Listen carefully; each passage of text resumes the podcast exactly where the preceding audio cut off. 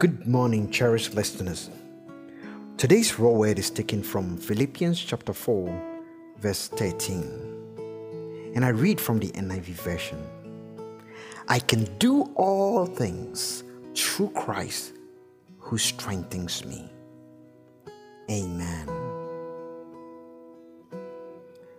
Can we really do everything? The power we receive in union with Christ is sufficient to do His will and to face the challenges that arise from our commitment to doing it. He does not grant us superhuman ability to accomplish anything we can imagine without regard to His interests. As we contend for the faith, we will face troubles, pressures, and trials.